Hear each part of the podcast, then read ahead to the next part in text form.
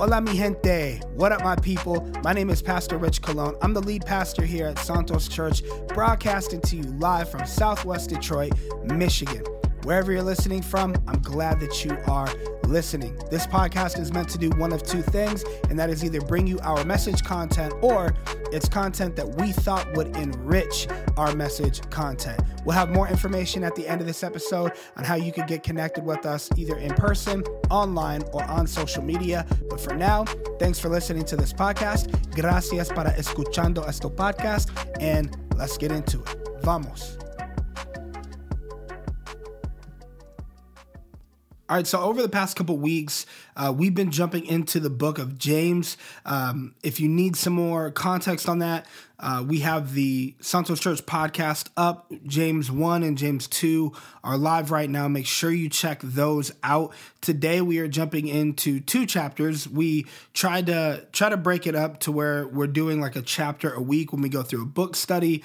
Um, but this one has five chapters. And so we did uh, James 1 the first week, James 2 the second week. This week we are going to tackle 3 and 4. So that way next week we can focus on James chapter 5. So a little bit of context. If you need more than this, like I said, refer back to the podcast. But a little bit of context the James we are referring to here is believed to be the James who is the blood brother of Jesus Christ himself. James, the entire time that Jesus walked the earth, did not believe that Jesus was the Messiah. What converted him, we're told by the Apostle Paul in Scripture, is that he saw Jesus resurrected and seeing his brother Jesus resurrected brought validity to everything that that he said and spoke about, which is kind of another like example or metaphor for the entire uh, thing that we're getting to the heart of when we are going through the book of James, right? The book of James, where our, our kind of punchline for it is don't just talk about it, be about it, right? Um, our, our words by themselves don't show anybody our our true belief or exemplify real faith what does that is when our actions line up with our words right so our actions bring validity to what we say. And that's exactly kind of the testimony of James. The action of Jesus resurrecting brought validity to what Jesus preached about the entire time he was on this earth. And so it, it, it, caused a light bulb moment for his brother James.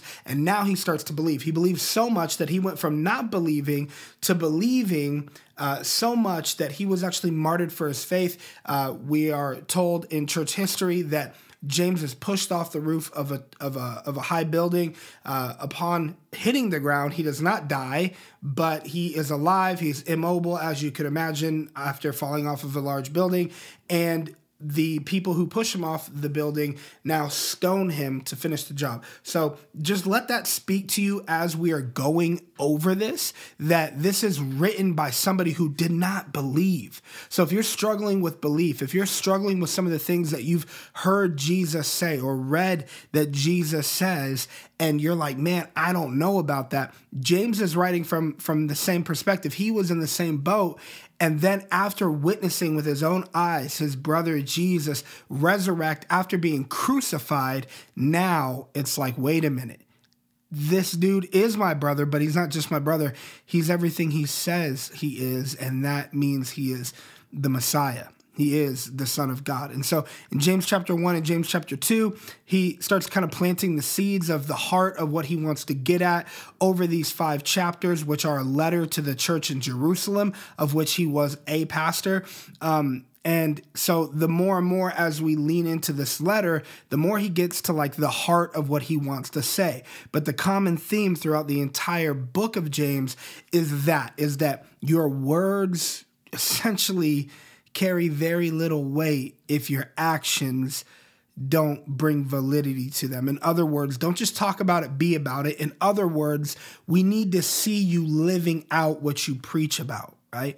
And so this week, like I said, we're jumping uh, in even deeper to the book of James. We're going over two chapters, and the the focus of these two chapters for James is that people can see your authentic faith your heart people can see your your your motivations that you have in your heart right? Where you where you keep your faith the things that drive you and motivate you. People can tell the authenticity of those things by two things.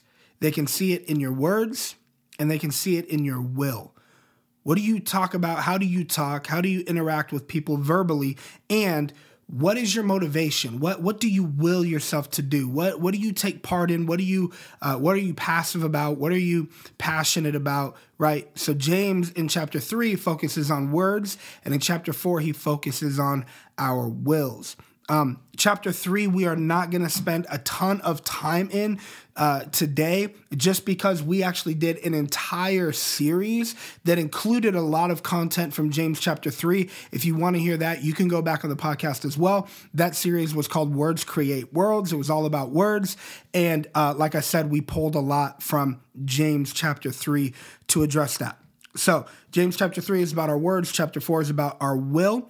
For today, what I'm going to do is I'm going to give you a passage from chapter 3 and a passage from chapter 4 that are kind of going to be your key verses, your key uh, passages to kind of sum up the heart of those things. Um, just if you need a little tidbit to go back to or you're making notes uh, to keep in line with weeks one and two, I've given you key verses. So today I'll do the same thing, but they're going to actually be passages that sum up um, the chapter, since we're doing two chapters, and since um, the chapters are a little bit more focused now that we're deeper off into the letter. And so there's everything you need to know for today for James chapter 3, James chapter 4. We are looking at our words and we're looking at our will. Okay, so I'm going to read straight through chapter 3 and chapter 4. We're going to unpack it a little bit um, and then we will be on our way. So if you're following along, uh, or if you're going back to make notes later or find these passages later, uh, we are going to start in James chapter 3. So here we go James chapter 3, verse 1. Dear brothers and sisters, not many of you should become teachers in the church, for we who teach will be judged more strictly. Indeed, we all have many mistakes. I'm sorry, we all make many mistakes. There you go. For if we could control our tongues, we would be perfect and could also control ourselves in every other way. We can make a large horse go wherever we want by means of a small bit in its mouth, and a small rudder makes a huge ship turn wherever the pilot chooses to go, even though the winds are strong.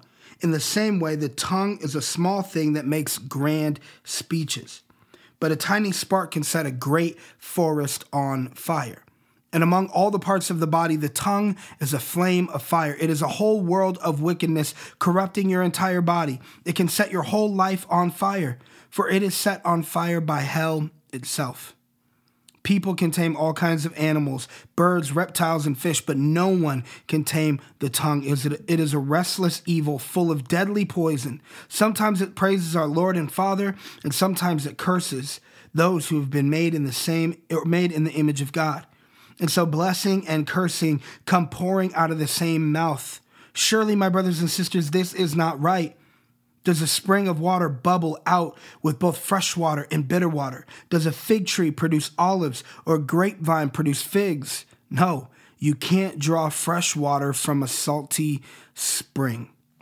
Okay, so that is uh, the bulk of the the direct talk about our words. That is uh, also mainly our uh, passage for for chapter 3 so your key verses for chapter 3 is what we just read. Chapter 3 verses 1 through 12 okay? And so here's essentially what james is saying from this. Like i said we're focused on our words and our will. James is saying essentially out of the overflow of your heart is what comes out of your mouth. So what is most potent in your heart is going to come out when you talk. And so if you want to check your heart check your words if you want to to to know what people hear from you, like the underlying tone and atmosphere that you create when you when when people are around you, what they hear from you, then then check your words. You want to check your heart, check your words.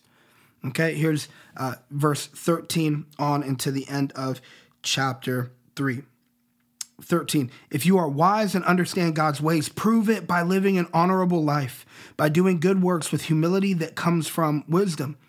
If you are bitterly jealous and there is selfish ambition in your heart, don't cover up the truth with boasting and lying. For jealousy and selfishness are not God's kind of wisdom. Such things are earthly, unspiritual, and demonic. Strong words from James.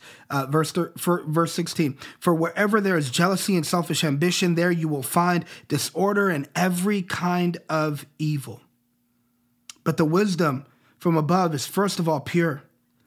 It is also peace loving, gentle at all times, and willing to yield to others. It is full of mercy and, and the fruit of good deeds. It shows no favoritism and it is always sincere. And those who are peacemakers will plant seeds of peace and reap harvest of righteousness. Reap a harvest of righteousness. So in verses 1 through 12 of chapter 3, he's talking directly about your mouth. If you could tame your words, if you could tame your tongue, then then you would have enough self-control to to, to really take a hold of every other part of your life. That's how hard it is to watch your mouth. Right? And then he goes on and gives it some practical application in verses 13 through 18. He's like, yo, if you really understand God's ways, then prove it by living an honorable life, doing good works. And then after that, verse 14, he says, but if you're bitterly jealous and there's selfish ambition in your heart, how do we cover that up? We cover up the truth with boasting and lying. Both of those come out of our mouth. So it's a direct callback now to the previous scriptures that we just read. So if you have bitterness or jealousy or selfish ambition in your heart, what will come out is boasting and lying and covering up of the truth.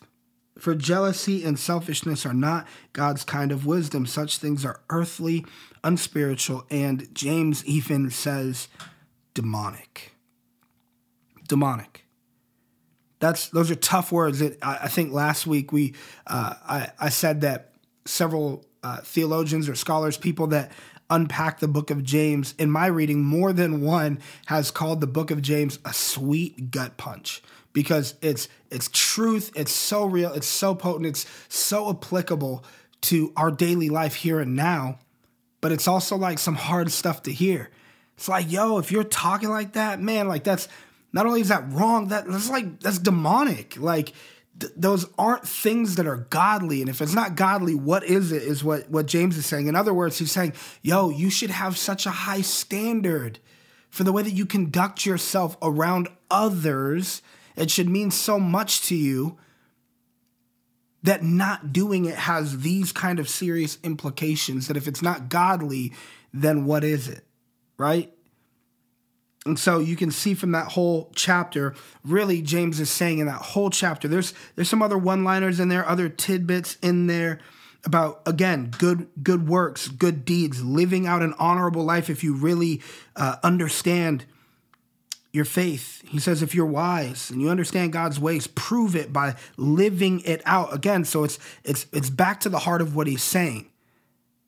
If you believe, prove it. Don't just talk about it, be about it. But but the big picture, chapter three, is about your words being able to be a window into your heart. And if people hear you talk, ultimately, people will be able to get a decent gauge on what is going on inside of you. What you're feeling, what you're subscribing to, maybe what you're concealing, and it's only kind of leaking out here and there in little comments or passive aggressive uh, ways of talking. But people, after enough time will start to know really what's going on.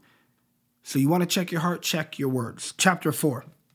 This is about your will. That was your words, here's your will. The two windows into our heart for other people and really for ourselves. Our will. Chapter 4, verse 1. What is causing the quarrels and fights among you? Don't they come from the evil desires at war within you? You want to get what you don't have, so you scheme and you kill to get it. You're jealous of what others have, but you can't get it, so you fight and wage war to take it away from them. Yet you don't have what you want because you don't ask God for it. And even when you do, you don't get it because your motives are all wrong. You want only what will give you pleasure. You adulterers, don't you realize that friendship with the world makes you an enemy with God? I say it again if you want to be a friend of the world, you make yourself an enemy of God. Pause here.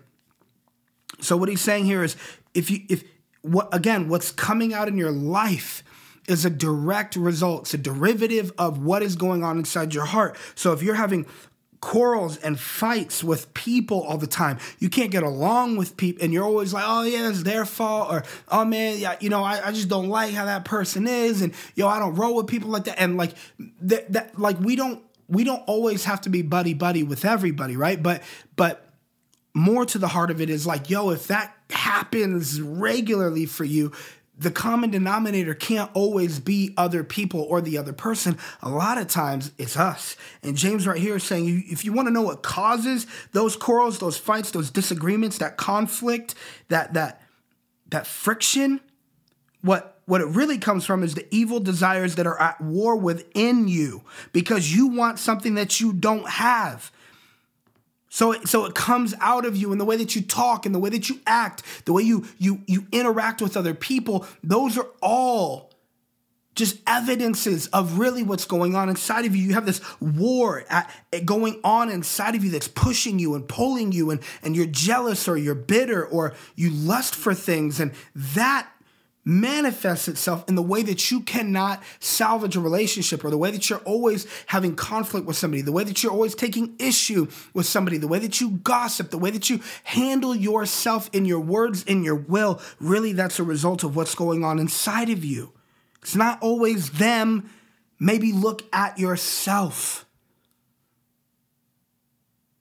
And then he says, You don't have what you want because you don't ask God for it. But even if you did ask, you probably wouldn't get it because your motive is all wrong. God isn't going to give you these things when your motive is not rooted in something that is good or pure or loving or godly, right? Like, He's not just going to reward you with things that are bad for you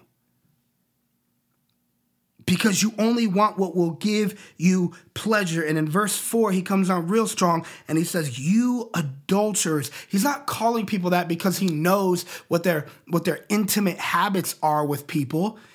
He's not just looking at people going, oh, uh, you cheated on your husband, you cheated on your wife, you're an adulterer. What he's saying is you're committing adultery on God when you say that you believe in him, but your actions are otherwise. You're committing adultery to God when you say that you love him, but you're willing to, to, to go and act all kinds of crazy and you're you're willing to step over people you're willing to compromise this faith that you say you have in order to get what you want because you're lusting after something so much that it's causing you to act that way instead of loving God so much that it's causing you to act this way. You're an adulterer because you're essentially cheating on your faith in God because you've idolized something other than God. That's deep. Then he says, Don't you realize that your friendship with the world makes you an enemy with God?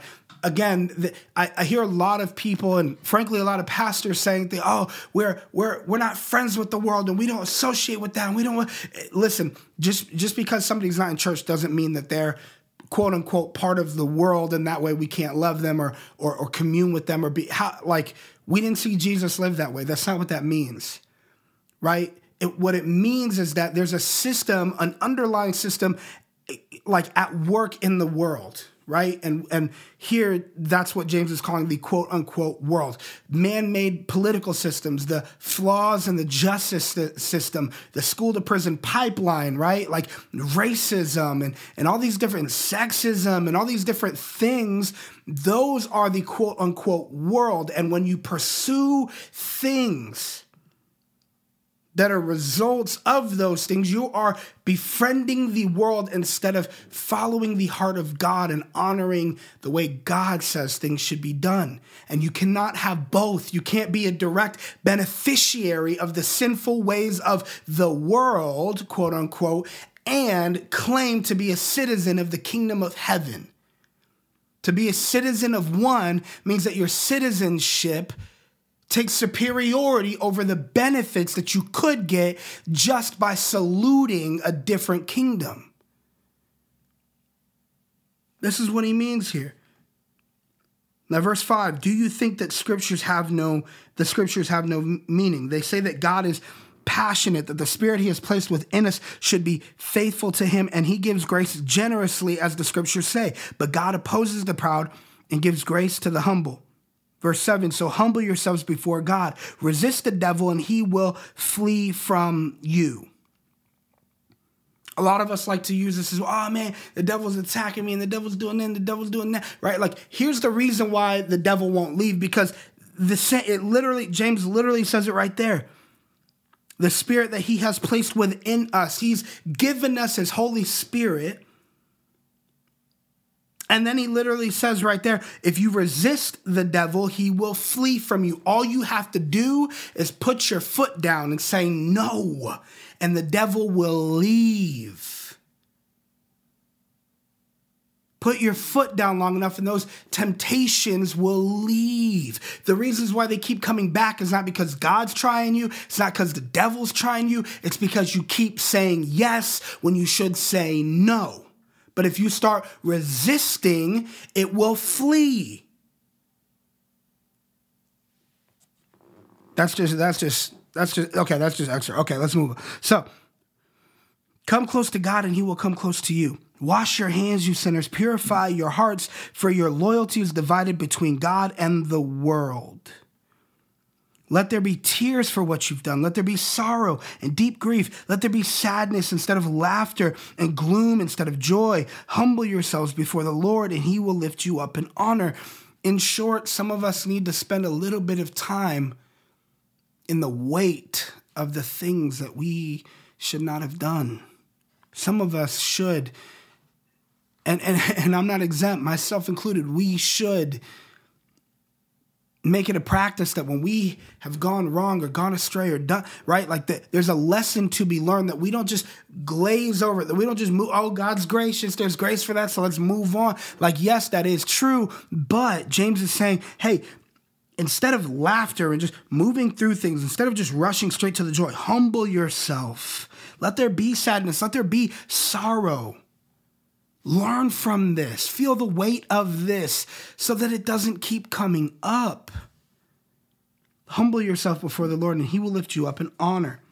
Verse 11 Don't speak evil against each other, dear brothers and sisters, because if you criticize and judge each other, then you're criticizing and judging God's law. But your job is to obey the law, not to judge whether it applies to you. That speaks for, I'm just going to let that talk for itself. Your job is to obey the law, not to judge whether it applies to you or not. 12. God alone who gave the law is the judge. He alone is the power, has the power to save or destroy.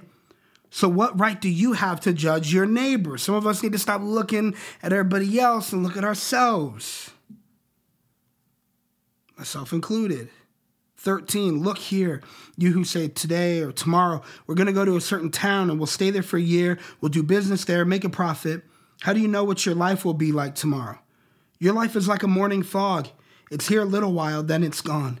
What you ought to say is if the lord wants us to we will live and then do this or do that. Otherwise you're boasting about your own pretentious plans and all such boasting is evil that is not the last verse in the chapter, but it's the last one I'm going to read for now because I actually want to end the message today with the final verse in this chapter. And so, your key verse, your key passage for this week in James is James chapter 4 verses 1 through 10.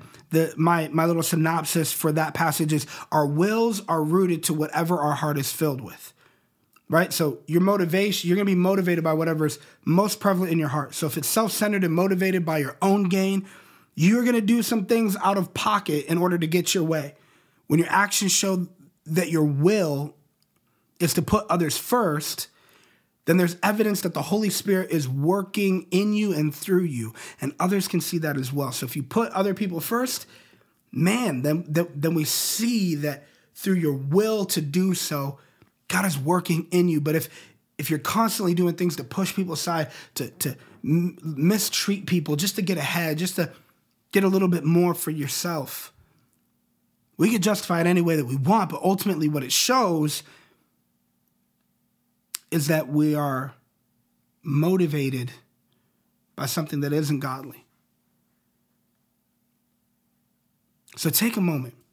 Here's, here's what I want you to do this week take a moment, do an honest evaluation of where you may be at, right? Like, this isn't just for other people to look at us and go, oh, yeah, their faith is real, their faith is not, right? Like, nobody's perfect, and that needs to be said. There's some days that I just run off at the mouth. I think I've said this before, but I'm an Enneagram 8, so I can get a little a little choppy with my mouth. And God, the Spirit of God will humble me. The Spirit of God will convict me. And I've had to apologize many, many times. This is still true today. Nobody's perfect. We're going to have really great days, we're going to have really bad days. The hope is that more times than not, we reflect Christ in our words and our wills. But for you, take an inventory just so this past week. Ask yourself, how, how do I talk? How, how do I interact with people? What attitude do you give off with your words? Who's benefiting from your words? Who's hurting from your words? And likewise, inventory your actions, your motivations behind them. What, what are you chasing? What is your motivation? What are you pursuing? What are you willing to do to get your hands on whatever it is you're pursuing? Who are you willing to go through or go around or run over to get these things? And what does that say about our motivation? These are thermometers. And the thermostat that sets the temperature on those is our faith. And if our faith is on point and we are reflecting the things of Jesus, we'll be able to see that. But if we're not, and we need to recalibrate, we need to adjust the temperature, then our faith is where we need to go as well. What I wanted to do this week is I like I, ha- I have like I, I'm young, right? Like I know that. I'm a young pastor. And pastors need pastors. Any pastor, I don't care how old you are, right? Like old pastors need pastors, right? Like we nobody's exempt. And I have a pastor that pastors me. He told me, he said, Man, listen, you need to you need to make sure that you are sharing things that happen in the life of the church with the church. You need to celebrate with your church. You need to elevate things. You need to spotlight what God is doing. And w- when you're in a series talking about faith meeting action, then when those things happen on the church, don't just preach about it.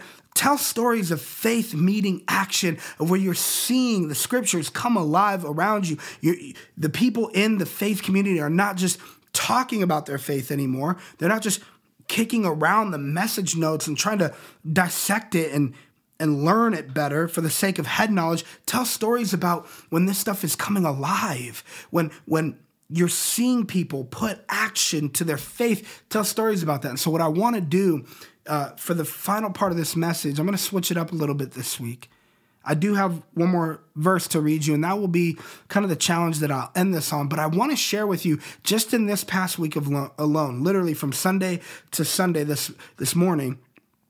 I want to share with you some of the things that we have witnessed that I myself has, have witnessed just in this past week alone. So here we go. So we had a brother that goes to church here at Santos who had been living in a car, right? Has not slept on a bed in months and months and months.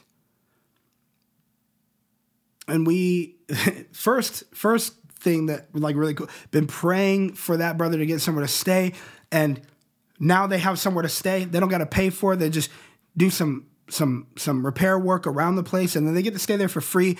That's the first part. Second part is we had a couple from the church just have an extra bed that they were able to bless his brother with. So now, after not having a bed to sleep on for months and months and months, in the course of just this week alone, now our brother has a place to stay and has a bed to sleep on. It's winter here in Michigan, and so like it's literally the difference between sleeping in your car in the snow, freezing, or sleeping in a house that has heat on a soft bed with pillows and blankets, being able to lock your own front door, like right, like at night, like that's a miracle. Next one, we had the opportunity to give away meals for Thanksgiving. We were able to partner with another church uh, in a suburb near Detroit that helped us out, hooked us up, helped us get our hands on some groceries, turkeys, pies, sides, rolls, butter, the whole like the whole spread. We were able to give away 20 Thanksgiving meals to families in our community. we had amazing team members from Santos drive out like 30, 35 minutes, load up their cars, bring those meals back to this community. We were able to get in contact with 20 families who needed meals that we were able to give meals to for Thanksgiving. Tonight, we have a community Thanksgiving dinner where we are inviting literally people that just that don't even call Santos their home church, may not even go to church. Who know they might not even believe I don't know. Like they I don't know where they're at with that stuff, but the, the goal is to fellowship and build community and relationship with our with our community, right? And so we are having a community Thanksgiving dinner tonight where we will see people from all over our neighborhood gather together for a hot meal prepared by amazing people who do call Santos Church home, where we are able to be the hands and feet of Jesus to our community. Uh, Another thing, a couple from our church, I called them, talked to them on the phone. I'm like, hey, what are you doing? They're like, hey, actually, we had the opportunity. There's a family that uh, lives right up right up the street from us. Did not have the opportunity to go to the store to get groceries, so we are at the store grocery shopping for their family. Another thing, uh, last week we had someone share with us about a pretty serious health condition, and myself and uh, Pastor Drew were able to lay hands on them and pray in faith that Jesus would bring healing in their body. That's just in the past six days, and that's just what I've seen with my own eyes, not even considering what you guys have probably seen with your own eyes.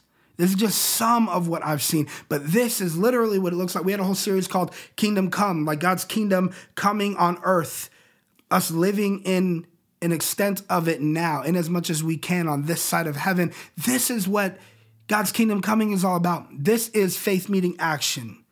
This is how Somos Santos, this is how we are Santos, right? And you better believe that people see that. It testifies to them about the heart and soul of this church and its people. So every time your faith meets action and someone witnesses it, it testifies to them the reality about what we believe in and who we believe in. It communicates to them that we believe that Jesus is alive and that Jesus is alive through our actions. And it communicates to them the possibility of the reality that Jesus is still alive, working through people on this earth, and that he loves them. So let us not squander those opportunities. That's what the book of James is all about. That's why our faith needs to meet action. Let us not talk about this light that Jesus is only to extinguish that light that we set with our words, to extinguish it with our actions. So I leave you with this take that inventory. Look at your words, look at your will. What do you see of your faith in that? And what could other people see of your faith in that? And like I said, I want to leave you with the final verse from chapter 4.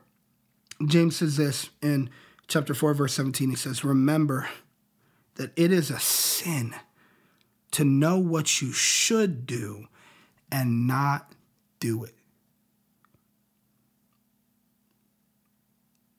That that talks for itself. James 4:17 remember that it is a sin to know what you should do and then not do it. Let that not be true of us, of our faith. Let us know what we should do and let us do it. Let us not just talk about it, let us be about it. Help us to, God, help us to train our words and our will on you so much that you are reflected when we talk and when we act. Jesus, help us to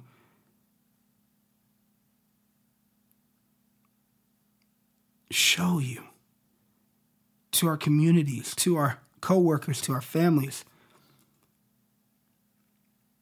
Help us to communicate the reality of who you are, how you love, how you serve, Help us to communicate that, yes, with our words, but with our actions as well. So that others might see you, have a chance to know you like we do. Jesus, help us to not just talk about this faith, help us to be about it. In Jesus' name I pray. Amen. Hey, thanks again for tuning in to the Santos Church podcast. We hope that you were blessed by what you heard today and that it moves you towards action and greater faith in Jesus. If you'd like to connect with us more, you can find us online at santoschurch.org. And that's also a great place to give if you'd like to contribute to the ministry and our mission here in Southwest Detroit. If you're on Instagram, you can connect with us at Santos Detroit or Facebook, and it's facebook.com slash Santos Church Detroit. If you find yourself in the Detroit area, we'd love to have you in person Sunday mornings at 11, 1953 Military Street. Either way, hablamos pronto. We'll talk to you soon.